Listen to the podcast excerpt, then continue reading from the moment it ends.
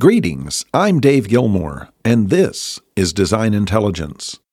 We're at the Venable Law Offices in Washington, D C as part of our ongoing series, Demystifying the Infrastructure Bill. And today, we're speaking with Art Guzzetti and Fred Wagner. Art Guzzetti is a forty-year professional in public transportation at the local, state, and national levels, and serves as Vice President of Mobility Initiatives and Policy for the American Public Transportation Association. Fred Wagner is a partner at Venable. Prior to that, he was appointed Chief Counsel of the U S Federal Highway Administration during the Obama administration, and now focuses on environmental and natural resource issues associated with major infrastructure, mining, and energy project development. They'll give us insight into how this new bill is different than previous infrastructure bills and why that's important, the changing model of public transportation and what that means to communities, and lastly, the opportunities that this bill brings to build differently for more sustainable, equitable, and resilient outcomes. Welcome to this edition of This is Design Intelligence, conversations with leadership voices in the built environment. We are enjoying being here in Washington, D C, and we're really here at a time when we're talking about Uh, the recent passage of a major infrastructure bill, primarily dedicated to physical infrastructure, about one point two something trillion dollars. And in our industry, which is the built environment industry representing architects, engineers, and constructors across the country, there is sometimes the idea that flows that we are, we've seen a passage and tomorrow money's going to start flowing into the system. And how do we get in line to get some of that money? And I think we've heard in some of our other podcasts with this team that it doesn't quite move that fast as it moves out into the public markets. And what is so important to us is really understanding how will this money be appropriately distributed? How will it be overseen so that it is truly effective in its impact? And what fundamentally is the vision behind all of this? It's not just an arbitrary bill that's been passed. There's something that has a longer-term impact vision. In the United States, we have seen over several decades that when primary infrastructure is put in place, it yields a two to six times effect above ground. In other words, uh, more spending starts to flow across the economy as a result of good infrastructure being put in place. The renewal of highways and byways, not just new ones, um, bridges, roads, uh, new electric grids, the way that water and power is generated, all yields a new confidence in the built environment to put in new new dwellings and new places for people to be and to gather. And so when we're looking at this, we're seeing this not as a pebble in the pond, but as a boulder in the pond that's been dropped, that's creating this massive splash factor, right? And so, Art, you've been in this for, I think, forty, forty plus forty plus years, right? Yeah. And you've seen the comings and goings of other bills over time. Mm-hmm. Tell, tell us what's different about this particular bill that's been passed, and what are you seeing as far as the vision that's behind this? Yeah, if, first of all, the infrastructure, of course, n- not a means to an end, but all of the things, the, the the grid, the broadband, the water, the transportation, all just make everything else work better through the access provided and through the productivity enabled uh, through those infrastructure investments. So it's an enabler towards bigger things uh, and really fundamental to making the economy work. What's first and foremost different is the magnitude of funds.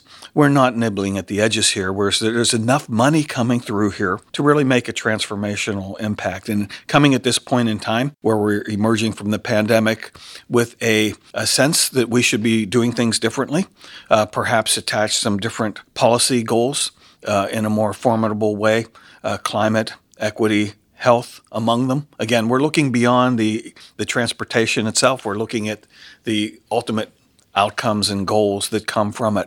So as we uh, build differently, uh, there's a chance to do things with an infrastructure and transportation that will be more sustainable, uh, more resilient, more customer-centric, more equitable. So there's a chance to achieve those broader policy goals uh, as we do it. That's a pretty powerful message at the end of the day. I love the idea that this is enabling. It's not an end unto itself. It's a means unto a larger end. Fred, we've spent some time talking about some of these major issues, and particularly around the distribution of funding. Your friendship with Art over the years has yielded a pretty nice synergy in thinking around these things. When we look to the future of this larger social context of what this infrastructure bill could yield for us, what are some of the cautionary tales that you put around this to ensure that we stay on task? Right. First and foremost, I think the, the cities and towns around America are going to have to grapple first with recovery from the pandemic. Uh, in the transportation world, you know, we had a tremendous, you know, dip uh, in public transportation, uh, you know, dramatic that we'd never seen before. Things are recovering now, but the question is, how's that going to recover permanently? And there's things that continue to persist in terms of uh, shortages of, of, of labor and basic things to help people get around. Uh, they've done a remarkable job in the industry about safety and protection, but you still got to bring the people back. You still have to bring the people back. And so the first cautionary tale is the transition from pre-pandemic, then pandemic, and a post-pandemic world, and then the, creating a better foundation upon which we can make these investments, I think. So that's one big cautionary tale. And, and then the other major one, in my perspective, is, is just the difference between our major uh, legacy programs in major cities around the country and those cities that have more aspirational goals and those that are, you know, building from scratch, let's say. So your Atlantas and New Yorks and Chicago's and San Francisco's that have major systems that need upkeep and maintenance just to operate efficiently and effectively, that's not going away. That's never going to go away for systems like that. And then in other smaller places where they're trying to create a solid framework for a positive public transportation system around the country, their challenges may be slightly different. So those are the two that I see. I wonder if you agree or you see others as well. Well, certainly uh, there's been travel patterns, et cetera, uh, affected by the pandemic. Uh, yet amidst all of that, the support by transit for public transportation, which I'm here to talk about, is has been extraordinary uh, all through the pandemic. Even when we were challenged, even when we were telling people, don't ride because we have to social distance and stay home. Uh, that was the message. We were getting support from Congress that we hadn't ever seen before, because I think they they they sensed that while transit is very challenged at this point in time, that it's going to be essential to achieve the broader goals that we talked about earlier in, in the long run. So, Art, there's a lot of money blowing into all of this, and so when we understand all of this, how do we deal with the priorities of jurisdiction to jurisdiction between states and municipalities and what the federal ideas are?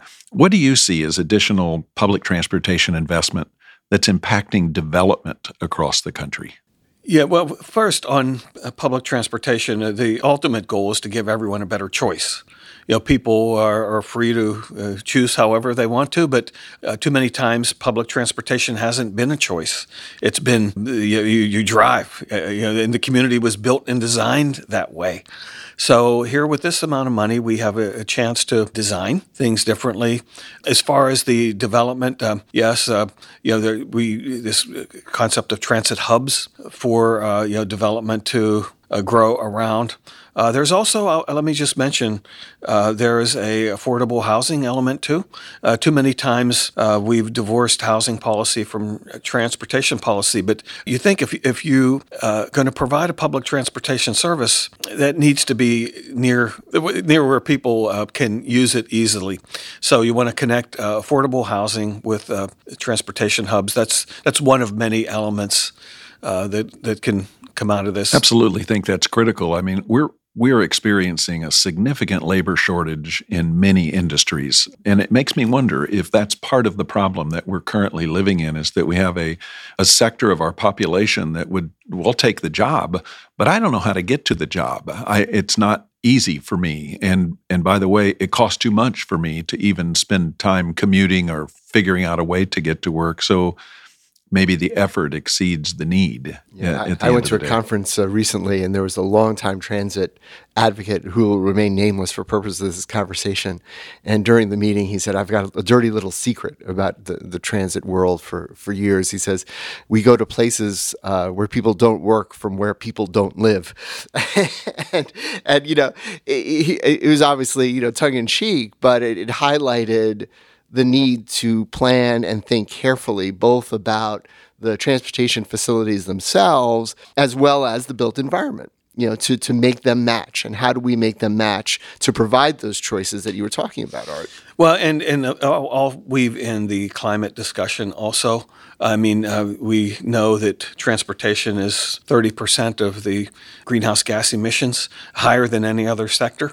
Uh, and, and part of that's from by design. Again, we we use so much additional energy in going solo uh, in solo cars from point A to point B. We can design communities better uh, around transit uh, and and reduce our carbon footprint uh, in so doing. Well, I think that's interesting. You said design communities, and these days, we don't really design communities unless you're a Dell web developer out in the middle of the desert creating, you know, places for over fifty-fives to live in. But that's not normal life, right? We're not we're not applying the the true art and science of design too often. We're often responding and tacking on.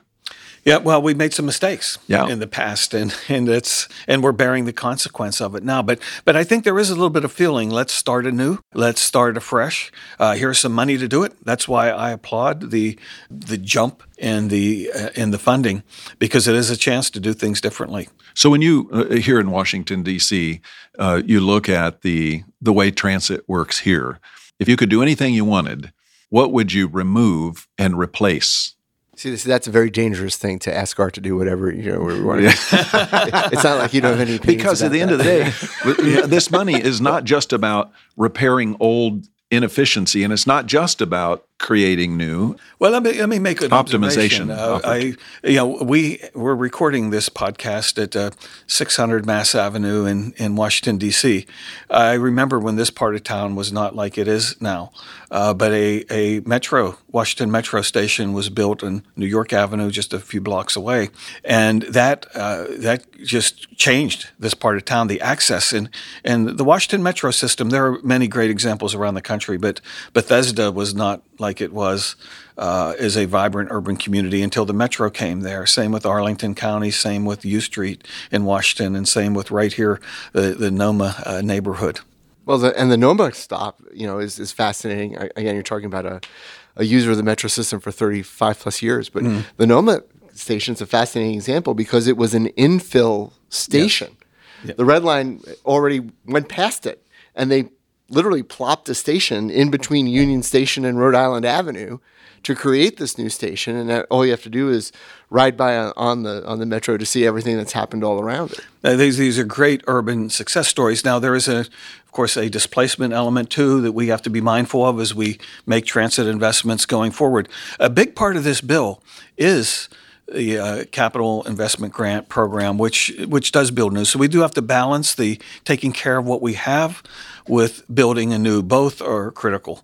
When we look at the at the future of this uh, this funding moving out and the initiatives that it's seeking to achieve, it's not simply uh, for the large first-tier metropolitan areas. We saw a significant migration over the last twenty-two months of people moving out of major metropolitan areas into secondary cities, uh, not secondary in value, but just in size. We saw Austin, Texas, for instance, explode. We've watched uh, Raleigh, North Carolina. We've we've been watching Charlotte. We've Nashville is is on fire as far as people moving in and out of there. Uh, these areas have not had the privilege of advanced thinking, primarily around transportation, assuming that in fifty years, they could be the next Boston or Atlanta. What lessons do we bring to these cities when we're thinking about how do they plan now for the next twenty-five, fifty-year run? You know, it's interesting that some cities particularly in the Northeast, but elsewhere, grew up around transit. And you can see the bones of the transit system there. Uh, some cities, many in the West, did not grow up that way. They grew up that developed largely around automobile patterns. But it's interesting, what do they want? How do they see their future? Uh, and it's interesting, most of the, many of those Western cities, uh, you know, Dallas, Houston, Las Vegas, Salt Lake City, Phoenix, others, uh, view a future with a much more balanced system.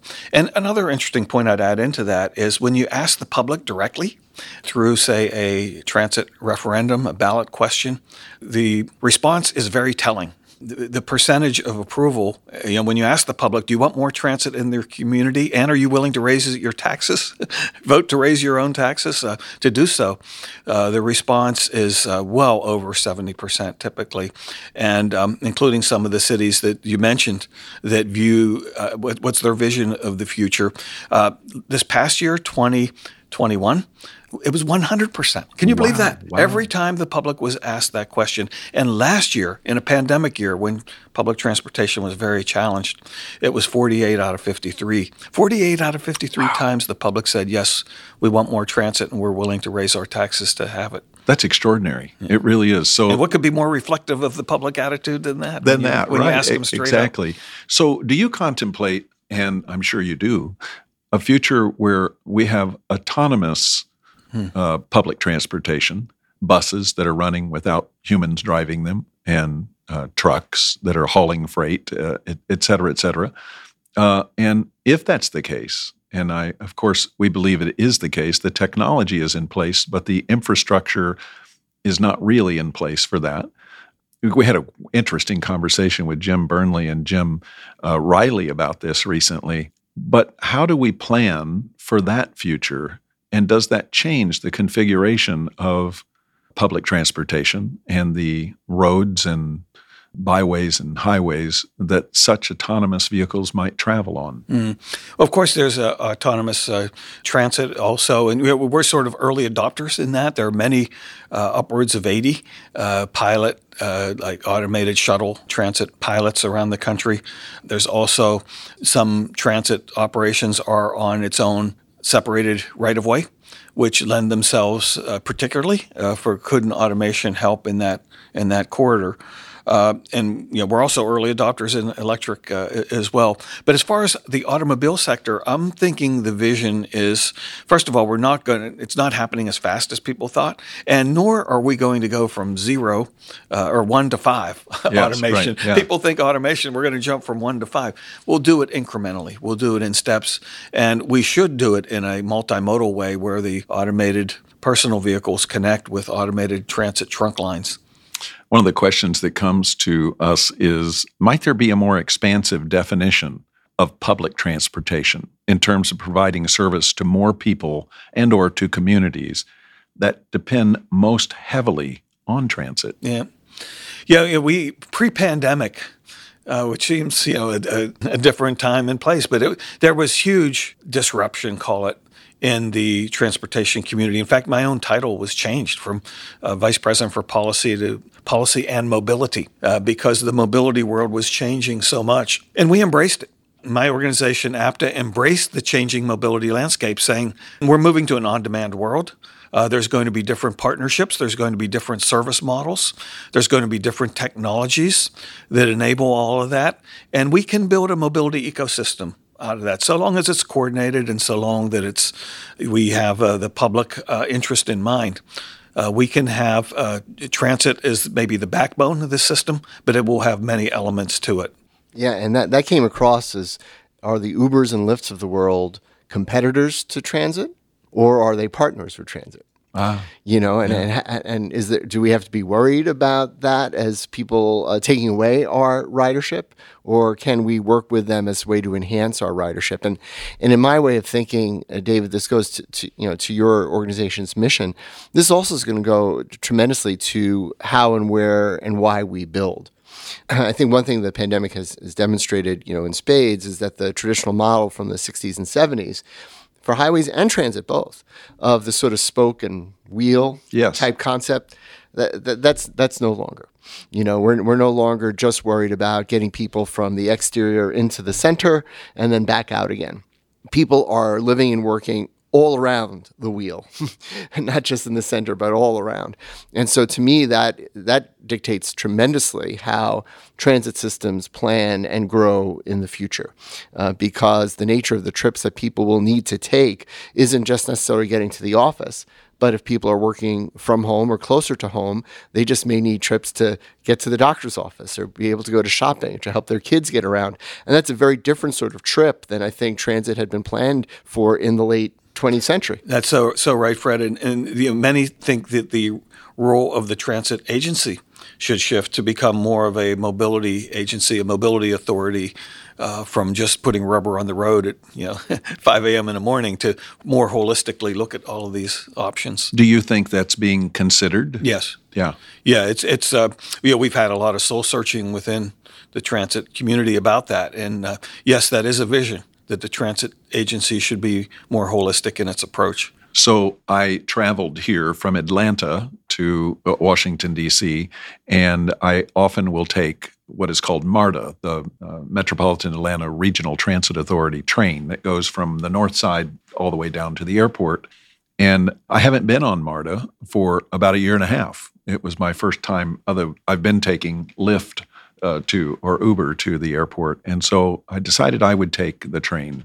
And uh, a very interesting observation was how few MARTA employees were around. There used to be, a, a, there was a, a sense that there was people here to take care of you. You could ask them questions. They would walk through the cars to make sure things were clean, that people were being compliant with the, the rules. And so we see this dearth of employment in this space, which had created a a very different dynamic on the train. It wasn't as clean. There was, it, it, it felt a little unsafe uh, for the first time that I've ever felt that. Are we seeing that, uh, the issue of, of labor in the transportation market being a temporary challenge, or is that a long-term challenge for us? Yeah, well, certainly the, the situation you described, we want to avoid avoid and avert that uh, in any circumstance. No, they, there's there's a labor issues everywhere across. It's not unique to transportation, but it's definitely affected the transportation world, and it's fundamental, right? We can't do our basic things without the workforce needed to, to do it.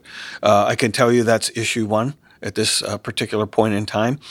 But it goes beyond us. It's, it goes to the supply chain. It goes to the uh, construction industry. It goes to manufacturing. It, it goes everywhere. But it, it's certainly uh, a top priority for us. But what we're, you know, one approach to it is we think a career in public transportation is making your community better, making your environment healthier, making your world better.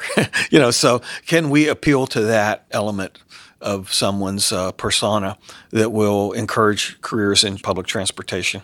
I'd like to hear from both of you on how do you see the transit agencies and the states balancing the need to promote a quote-unquote state of good repair with the potential expansion of public transportation services, because there's there's a tension in that. And how do we how do we adjudicate that tension, and what do you see happening in that?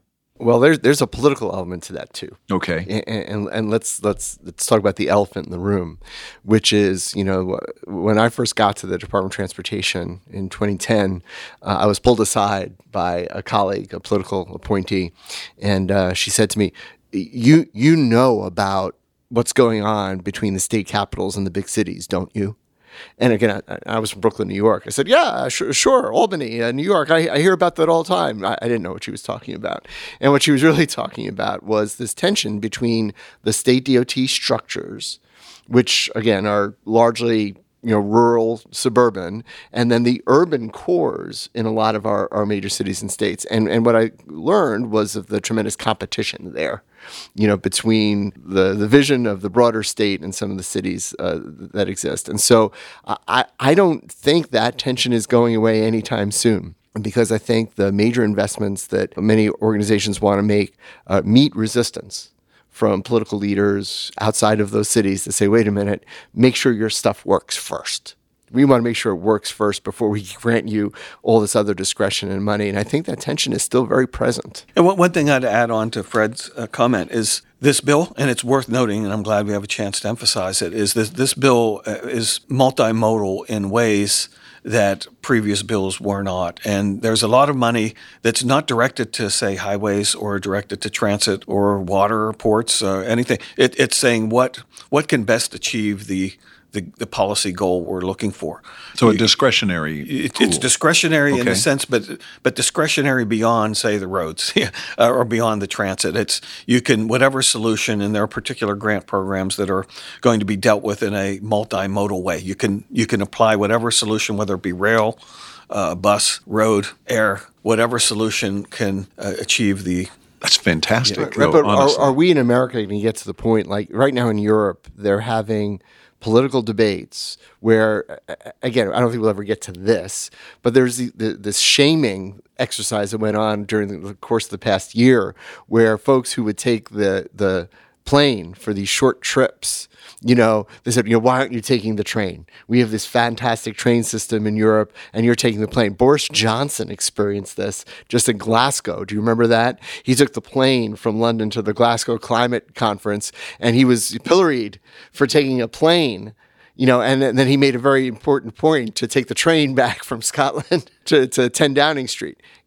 And again, I think this is sort of the, the, the debate and the philosophical debate that this country is going to experience. You know, how do we do that? You know, in this corridor, or, you know, we're very used to that. You know, New York to D C, you take the train, you take the bus, you can take the plane. I we used to have games in my old law office where we all had meetings in New York, and we would start at at eight a.m. from our office, and we would deliberately take different modes to see who got there first, you know, just, just to see what would happen. How fun is that? Yeah. That's what we did, though. Yeah, we, we, we have the city pairs in this country that are proximate to each other to a point that rail should be the better alternative to, to make those trips. We haven't had the the infrastructure in place to make that a alt- attractive option. But this bill is huge, huge transformational emphasis, unprecedented emphasis on developing our passenger rail network. So pick your pair: Portland, Seattle; Dallas, Houston; Chicago, Milwaukee; you know, Jacksonville, Orlando, Tampa. Uh, you you name it. There's, you know, Atlanta to Charlotte. You know, so there's so many different opportunities there. And, and one of the things that I think that's so uh, that could be so transformational about it is imagine the opportunity from a development and an economic growth perspective.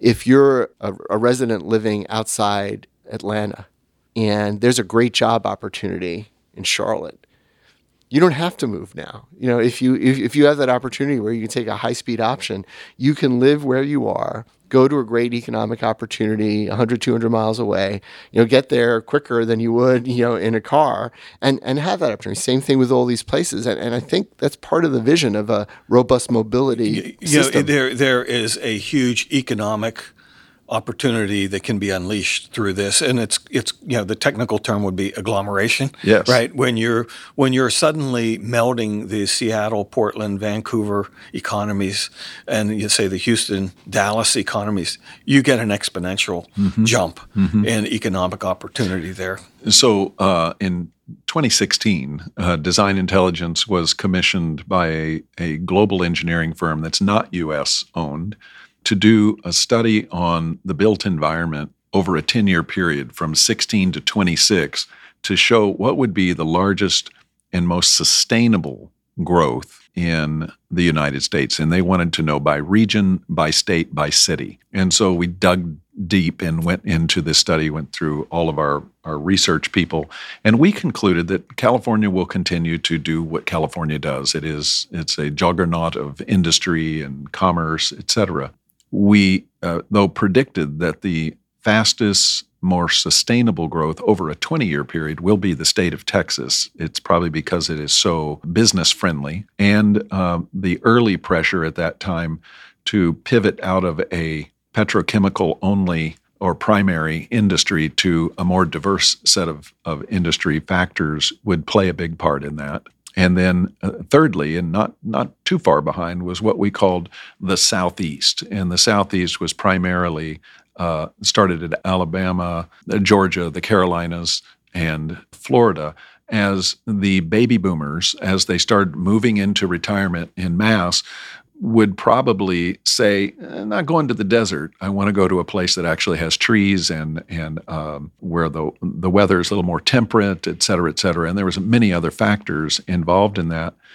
The, what's been so interesting is what you just brought up, Fred, when you said, imagine now that that is coming to pass and that we truly do build the unification of transportation beyond just I eighty-five between Atlanta and Charlotte. But there are uh, multiple opportunities to bring those economies together and tie it up to Raleigh at the same time. You suddenly have this juggernaut of opportunity. But, but so much of this is tied to the will of the states. So it's it's. Uh, I would love that there was a grand council that looked over these kind of things and made wise decisions. But it seems like the decisioning or governance around this is somewhat fragmented. How do we navigate uh, somewhat this being the understatement of the yeah, year? Yeah, yeah. And I'm trying to be polite here, yeah, but, yeah, no, but at but the end of the day, how do you create holistic solutions when you have a fragmented governance? Well, Art remembers in, in, in two thousand nine, we had uh, governors in, in Wisconsin, Florida, other states turned down money to build high-speed rail. The money was there. It was part of the Recovery Act. We, the, the administration was promoting it, and they literally turned the money down instead of promoting it. So uh, I wish I had a simple solution for that, but that's still a reality. Well, we, we have an opportunity also to learn from prior mistakes. Mm-hmm. And, you know, sometimes that doesn't happen in, is a, is a, in the obvious ways that it, it might. Um, but there are, you know, the um, Northeast Corridor, for example, has a commission uh, that has a very elegant plan uh, to spend this money quick, coming at a good time, right? We need yeah. to spend money and we have a plan to do it. And there are uh, the, the foundation of other similar interstate cooperative agreements in the, in the Southeast and in, in other parts of the country. Yes. I, th- I think this is critical that we expand on those lessons learned of what we're watching in that Northeast Corridor and ask somewhat, let's decompose this and understand how did you get these disparate parties to come around a, a plan and say, is that replicable? Could we take that to other parts of the country and sponsor more collaborative discussions? Because it's all pie in the sky unless we get real people talking with real people on both sides of, of the, the equation. Yeah, I'll Our, give a great example. Uh, the There's a proposal in the Northeast, again, a brand new technology that people have been reading about called Maglev, the magnetic levitation train. And they, they were going to start it, and it ran into great opposition. Why? Because the planning for it bypassed, literally bypassed, one of the reasons, bypass certain communities. Mm. So they had planned it to go from like Washington up to, to, to Baltimore, but without any stops in between. And so the, some of the communities says, so wait a minute, you're going to build through me. Go, f- and I'm, I'm, it's wonderful that you can go really, really fast. That's nice. I said, but but where's the benefit for me? So we were talking about this notion of hubs and and, and opportunity zones and development with, with transit. But they say you, you're building something that's intentionally mm-hmm. going fast to go past me, not not to help me. You know, that's the role of some of these interstate regional uh, entities, I think, David, which is to say, what are the needs and the objectives of the communities all along these areas, and how can we, you know, promote their interests through transportation?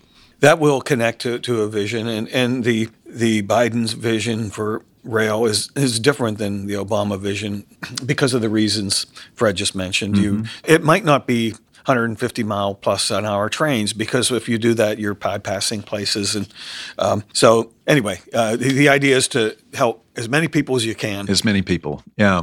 I, I travel to London quite a bit, and I land at Heathrow, and when I go into the city, there are two trains. You can take the express, or you can take the stop and go along the way, right? So the express is there to get people from the airport to the heart of the city, bada boom, bada bing, right?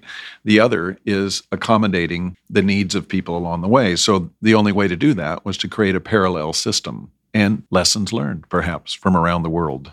We have so much more to talk about. There's so many more lessons for us to bring forward, and there's so many more transformational behavioral changes that need to occur around this to be able to fulfill this vision that the administration has put out and that the Congress has approved? Yeah, I would. I'd like to use the phrase, and have long used it, that public transportation is the great social equalizer, uh, because it doesn't require you to have an automobile to get to where you're going and to have the means. Uh, but um, it does create the access to health, the access to jobs, uh, the access to education, and the access to opportunity, and makes it available to everybody. It makes it available to everybody, and in so doing, it is, in fact, the great social equalizer. That's fantastic, and therefore, it's what can serve as a primary element toward uh, equality for all of us. As, it as it ties very much to that current, long overdue uh, discussion in yeah. this country. Tired of kicking the can down the road. Let's deal with it. We have the chance right now. We're pretty excited about what this is leading to. I want to thank you both for joining me today. Great conversation. Thanks as always. Thank you for joining us for this edition of This is Design Intelligence. The producer is Laura Spells. The sound engineer is Jared Kniebel. This has been a D I Media Group production.